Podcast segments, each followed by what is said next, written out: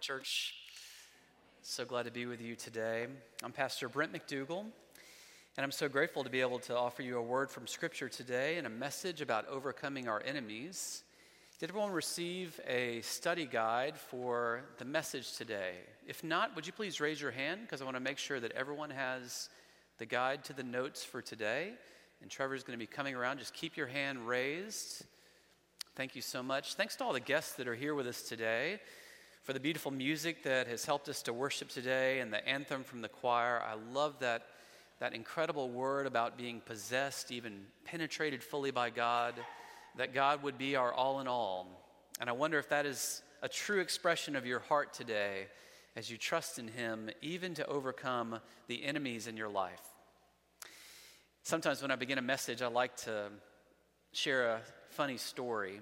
And I heard this past week about a man who was taking a train to Philadelphia. And the train was continuing on to New York after him, but he knew he had to get off in Philadelphia. And so, in this overnight train, he went to the conductor and he said, You've got to wake me as soon as we get to Philadelphia. I've got to get off at Philadelphia. There's no other way. Now, I might be a little cranky, and you might have trouble waking me up, but you've got to persist. I've got to get off at Philadelphia. And the conductor said, I promise. Well, the man was surprised when the next morning he woke up in New York. And so he went to the conductor just livid and laid into him, just cursing and screaming. A woman was watching the whole thing and said, Wow, he is really upset about missing his stop. And the conductor said, Well, you should have seen the man that we woke up and put off the train in Philadelphia. How do you deal with people who are your enemies? How do you deal with people who upset you? What is your first reaction? That is our word today that comes to us from Scripture as we ask God for greater and greater spiritual power, even to overcome our enemies. Would you bow and let's pray together? Our Heavenly Father, we lift our hallelujah to you today. You are worthy, O God, of all of our praise. And our desire, O oh God, is that our lives would more fully embody your love, that the world would know. Oh God, our world is so full of division and strife. Within this room today, oh God, we could tell stories of people that have opposed us, or times in which, oh God, we felt like we actually had an enemy. Maybe even today we feel like there's someone who is standing against us. And so we pray today, Lord, that you would help us to learn the lessons of Scripture. We pray, oh Lord, that you would help us to follow the example of Jesus as he said, Love your enemies and pray for those who persecute you and bless those who curse you. We thank you so much that Christ sent his Spirit to fill us so that we can live out this command. So, Lord, help us today to sense your presence. We pray for our family of faith, for those who could not be here today, but who are deeply struggling, who also need your presence. As we remember today our brother Steve Sharp and sister Elaine Smith, as we pray today for sister Kathy Anderson, be with all of these, O Lord, as well as those who grieve, such as Pat Packard and Mike, and also for Allison Albitz. O God, may these especially feel your love today. Fill us today, O God. Help us, Lord, to know what you would have us to do as you stir our minds through your Holy Spirit. And as always, we thank you so much for Christ and for his death on the cross and the resurrection life that he now shares with us so freely. We give this to you in the name of Jesus. Amen. This Tuesday, there is an anniversary of a really important moment in the struggle for civil rights back in the 1960s. Because on this Tuesday, 55 years ago, that was the day when a man by the name of Jimmy Lee Jackson was killed in Marion, Alabama. How many people here have ever heard the name Jimmy Lee Jackson?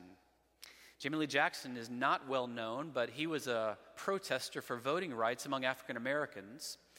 And it was his beating and his death that ultimately led civil rights leaders to organize the march from Selma to Montgomery, 54 miles. Now, maybe you've seen the movie Selma. It tells this story. It was sparked by Jimmy Lee Jackson's death. They were carrying the body to Montgomery. I'm from Montgomery. This, this moment in history has a real strong resonance with me, even though it was before I was born. This is part of our history as well. And we know that it was an important moment to really stir and to unite people in moving toward greater civil rights. A few years ago, I took a little pilgrimage to the Edmund Pettus Bridge where that march began in Selma. Now, Edmund Pettus, that name is there emblazoned on the top of that bridge. And what many people don't know is that Edmund Pettus was a Confederate general as well as the purported grand dragon of the KKK. And so it really heightens that moment to know that these civil rights marchers were going through that gauntlet, that sense of being opposed. And if that were not enough, they met a group of state troopers who then unleashed tear gas and they beat the protesters and they pulled out whips. And so I took that pilgrimage and I was there on the bridge and I was thinking about that moment in history. And what really struck me during that time was how the protesters did not fight back. How was it? How was it that they did not retaliate? Because don't you know that many of them wanted to fight back, but they did not? Many of them wanted to overcome hate with hate, and yet they overcame hate with good. They were operating through a different kind of power. Today, I want to talk to you about how you overcome your enemies and how is it that we can resist retaliation. Because all of us have enemies, whether now or in the past, or we will in the future. All of us have people who oppose us, or people who want to keep us from being happy or being free, people who will mistreat you.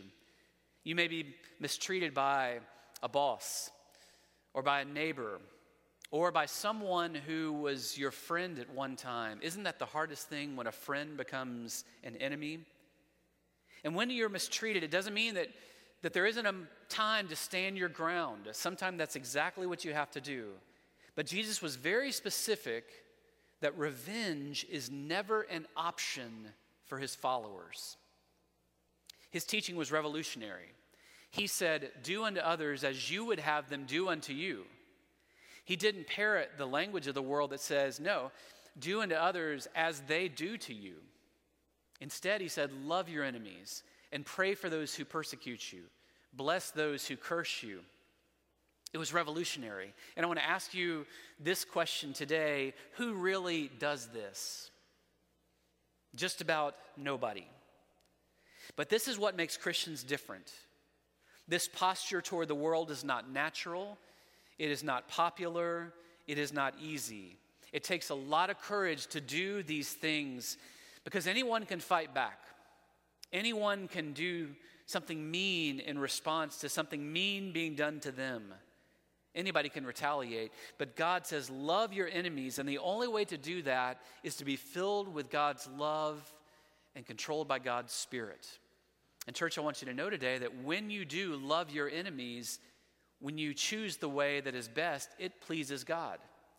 It says in Proverbs 16 7, when a person's ways are pleasing to the Lord, God makes even his enemies to be at peace with him. So God wants not just your worship, not just your belief, but all your ways, your daily routines, and your response to trouble. What happens when you face an enemy? That's what God wants to see, and it is pleasing to God when we work in concert with God. And when that happens, God promises, I will deal with your enemies. God will fight our battles. Paul wrote to the church in Rome if it is possible, as far as it depends on you, live at peace with everyone. And so we've got to be listening to the words of Scripture as we deal with those who oppose us. How can we overcome our enemies? Now let's take a look at the Scripture today. It comes to us from 1 Samuel 24, verses 1 through 7, because we see David in this moment with an opportunity to really retaliate against his enemy. I've been preaching through the life of David and talking about spiritual power. Next week is the last week. We're going to end on a word of, of the power of praise. But today we are looking at how David used this moment when he found an opportunity to overcome his enemy. Now remember that Saul is oppressing David Saul was on the descent of power, whereas David was rising in power, and Saul was intensely jealous. At one time they were friends, but now they are completely opposed to one another. And Saul is doing everything that he can to oppose and to destroy David. He's actually doing a pretty good job.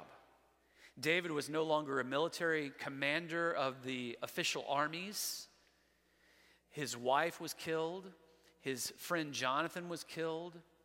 And now Saul comes at him, did you catch, with 3,000 men to oppose him. That just demonstrates how Saul was so intent on vengeance against David for what he perceived David was taking from him. And so David and his friends are out hiding in the hills. Now, for those that went to Israel last year, we were going along the Dead Sea and we passed right by En Gedi that the Bible talks about. There's a fresh spring that is there with abundant water. Up on the hillside, there are hundreds of hills where lots of people can hide out. That is where David is with his men 600 of them, just a ragtag group of rebels trying to hide out from Saul.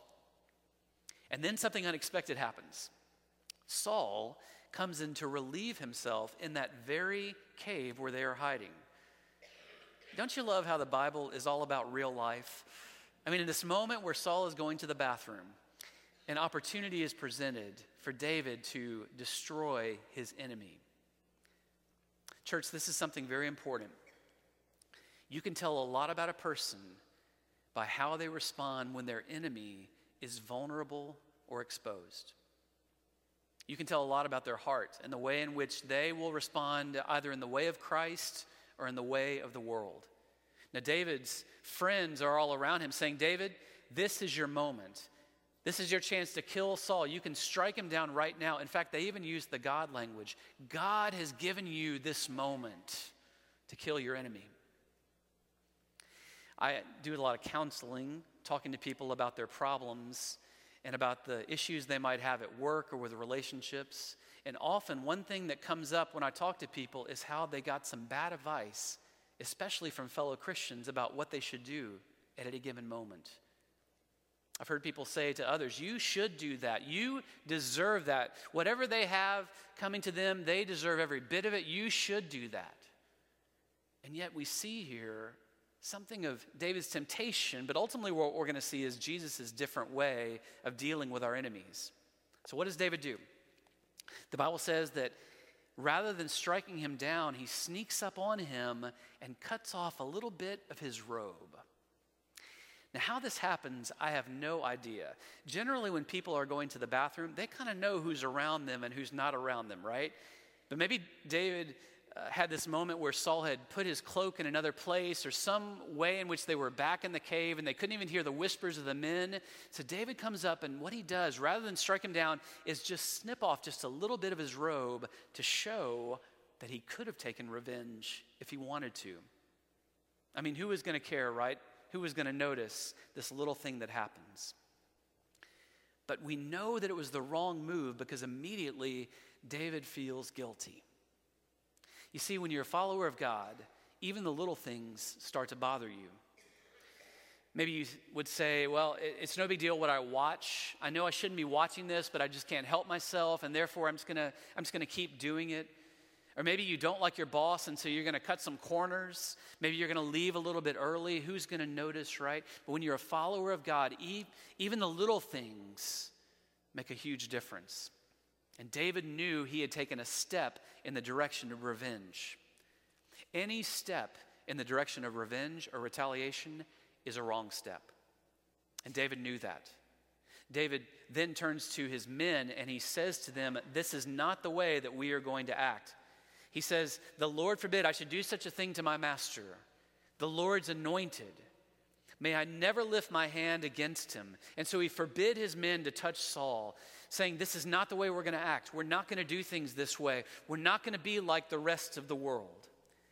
David knew God had appointed Saul king.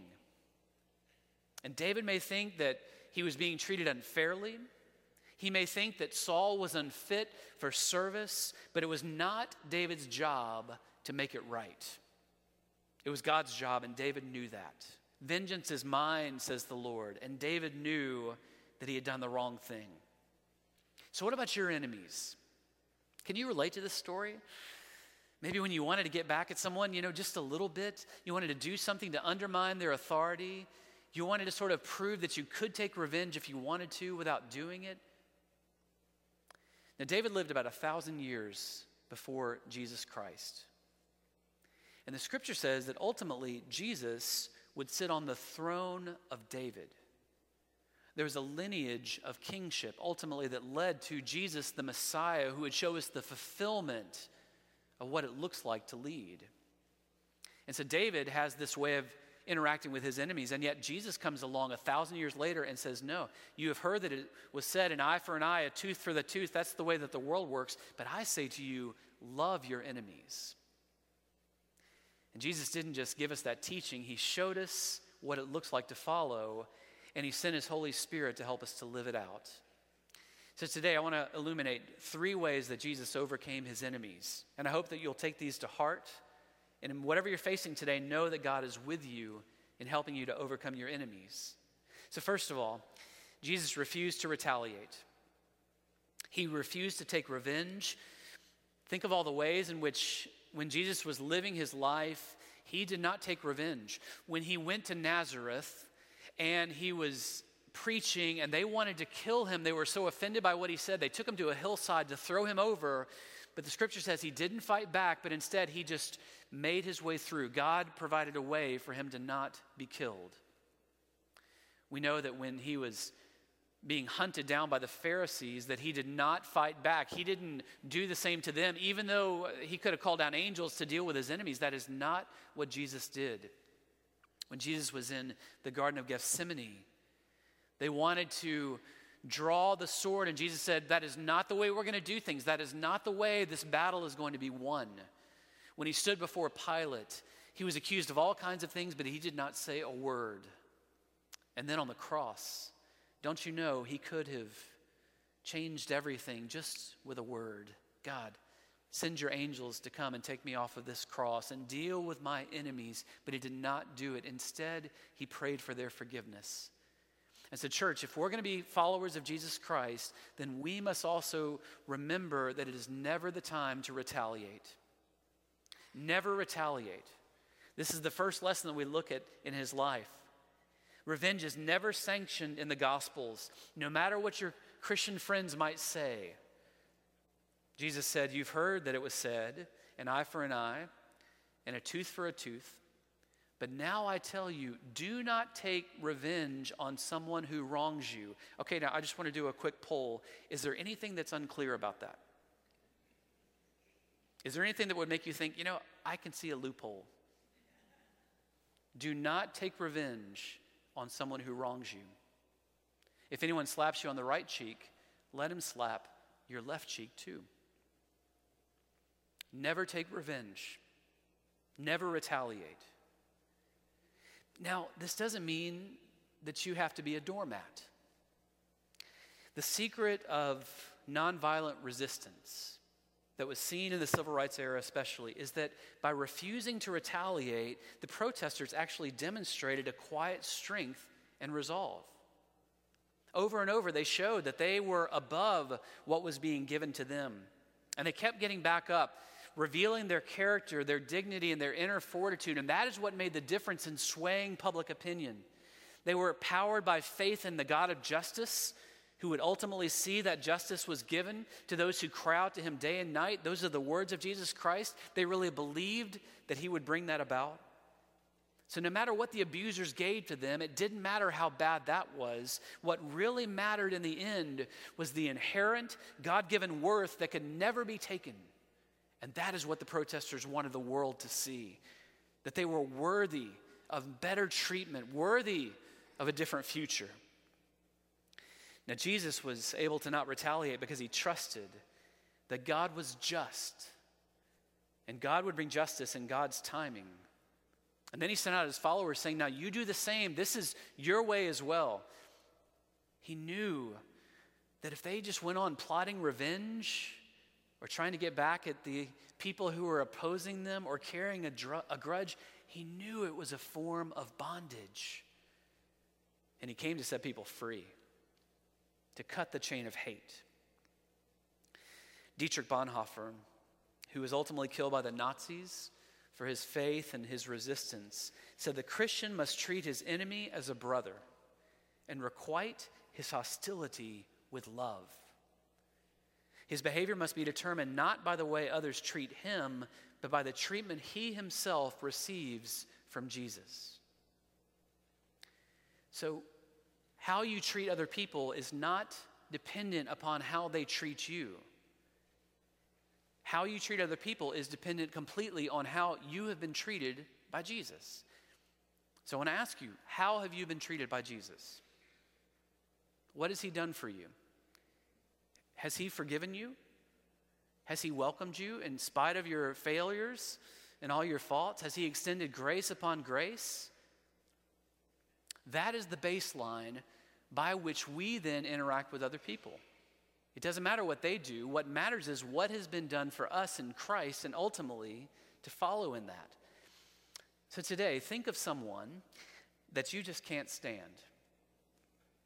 Think of someone who has mistreated you, someone who has wronged you, and ask, how would Jesus see that person? The good news is, he came to break that chain of hate. We don't have to carry the resentment and the bitterness. God wants to fill us with love, but we just can't do this on our own. Jesus says, Without me, you can do nothing. You can't love anyone without me. You can't love your enemies without me. When you came into my family, Jesus said, I'm going to put my spirit in you, my spirit of love, and you will be able to love because it won't be you. It will be me loving them through you. And ultimately, you will learn to love them. It'll be my spirit in you.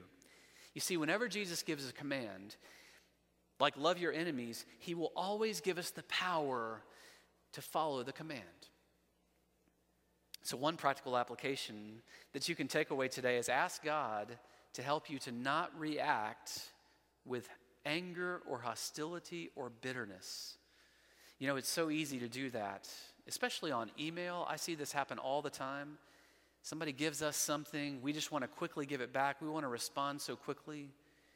Or maybe our pattern is that we will not respond quickly, but we'll just sort of subtly undermine people or talk about them in bad ways behind their back. Ask God to help you to not do that. Ask God to give you a new spirit in your heart and to know that God will ultimately bring about justice for you. So that's the first moment of saying never retaliate. But what if you did more than just refrain from revenge? What if actually you could make a negative into a positive? Jesus didn't just refrain from revenge, he blessed his enemies. He knew God would bring about justice to those who harmed him, and so he was free to give a blessing. So, church, give a blessing. Give a blessing to your enemy. Respond with a blessing. If they bring you curses, if they bring you anger, if they bring you hostility, respond with a blessing. Don't just refrain from hating them and think that's enough. Bless your enemies. Do something to help them, do something to build them up. Do something to affirm them. Because here's what Jesus said Love your enemies, do good to those who hate you, bless those who curse you, pray for those who hurt you. If someone slaps you on one cheek, offer the other cheek also. If someone demands your coat, offer your shirt as well. There's power in this because ultimately, when we are mistreated and we don't return hate for hate, people see something different in us. And the Bible says actually, when we flip the script, when we don't give back what we have been given, then we get blessed and they get blessed. Jesus also said this God blesses those who are persecuted for doing right, for the kingdom of heaven is theirs. God blesses you when people mock you and persecute you and lie about you and say all sorts of evil things against you because you are my followers. Be happy about it, for a great reward awaits you in heaven. Now, we don't want to fall into the trap of saying, well, I'm going to bless someone, and really what I want is for them to bless me in return or to acknowledge that I have blessed them. It doesn't work that way. That may happen, but ultimately, your reward is in heaven. This may not be something that you see in your lifetime return to you, and yet God says ultimately that you will be rewarded. So think of someone today and make a plan. How will you bless someone who opposes you? How will you bless someone that you would call an enemy? And, church, finally, pray for your enemies. If you spend your time praying for people who oppose you, instead of talking about them or plotting against them, you will get better results. Again, in the words of Jesus, he said, Bless your enemies, love your enemies. He said, That which we are called to do, I tell you, love your enemies, pray for those who persecute you, that you may be children of your Father in heaven. He causes his sun to rise on the evil and the good, and sends rain on the righteous and the unrighteous. Be perfect, therefore, as your heavenly Father is perfect. Now, the perfection Jesus is talking about is God's perfect love, because God loves your enemy as much as God loves you. Here's the litmus test for all of spirituality How much are you controlled by the love of God? How much does that love flow out of you? That is the first thing that people should notice about you if you follow Jesus. How much love is flowing out of you? If you love people who love you, what is that? If you only care for people who care for you, what is that? Atheists do that. If you love only your family or people of the same race, or if you only love people from your own country, that is not God's love. If you really want to be like your Heavenly Father, love your enemies, love people who are unloving, pray for people who turn you off. When your Heavenly Father sends the rain, the rain doesn't just fall on the Christians. Did you know that? The rain falls on the Muslims. The rain falls on those who even shake their fist at God. The rain falls on the atheist. That is God's love. God's love is for everyone. And even on the cross, again, Jesus was saying, Father, forgive them. They don't know what they're doing. What if instead of seeking revenge or retaliating, you adopted that perspective? Father, forgive them. They don't know what they're doing. They don't know how they're being caught up in the ways of the world. They don't know about the powers and the principalities that are always around us that are causing us, stirring us up to do harm in response to harm. Father, forgive them. They don't know what they're doing. Father, I pray for them. That's the way that Jesus did, and that's what Christ calls us to do as well. The first church where I served, the financial secretary hated me. That's the truth. I am so glad I have a good relationship with Barbara Evans. I am so glad that she loves me and I love her because that first experience was hard she hated me. It was at the very beginning. I hadn't done anything to offend her. It was from the start. She opposed every new idea that I had. Any reimbursement that I turned in, denied. She just didn't like me. Now, you need to know there are going to be some people who don't like you just because you are you. Maybe you remind them of somebody. Maybe they don't like the way you look or your attitude or the way that you talk. This woman did not like me. And so I developed what I called Project Love Elaine. And I began to find ways to love her. So I went into her office and would just kind of stop by and just chat. And I found out that Elaine was actually caring for her elderly mother. In fact, she was dying at home, and Elaine was carrying that burden. It was a hard season of her life. I brought Elaine little gifts. I try to do things to bless her. And one day I was in her office, and this is what she said. She said, I know what you're doing. You're trying to get on my good side. I said, Well, it's sure better than your bad side. and we became friends. We served maybe two years together. I was there for her when her mother passed away. And then when she retired, we could say we were friends. I loved her, and she loved me. That is what God's love can do. That is the difference God's love can make. It's like crossing a bridge. God's love can make an enemy into a friend. That's what God's love can do. So, what does this stir up in you today? Maybe today the Spirit is saying it's time to change that heart that responds quickly to retaliate. Maybe today God is saying you really need to bless the one that you really struggle to love. Or maybe God is simply saying today it's time to pray, to pray intently for that friend or for that enemy or for the one that you just feel like you cannot get along with. That's how we overcome our enemies by God's love. Would you pray with me? Heavenly Father, we thank you for loving us with such a perfect love. And Lord, sometimes we forget that you love everyone on this planet the same. God, we thank you that you are making us into a people who love. It says in your word that they will know that we are Christians by our love. So, Lord, help us, God, to feel your power today, the power of your Holy Spirit to overcome our enemies. God, may your power come in to change our hearts. God, we know we can't do this on our own. We've got to have your spirit. We've got to have your working in us as a fellowship and a family of faith. Oh Lord, we pray that you would use us to be people who seek to be at peace with everyone. God, we want to please you today. And we trust you, O oh God, that you will bring about justice. You will bring about vengeance, O oh God, ultimately. We don't need to do that.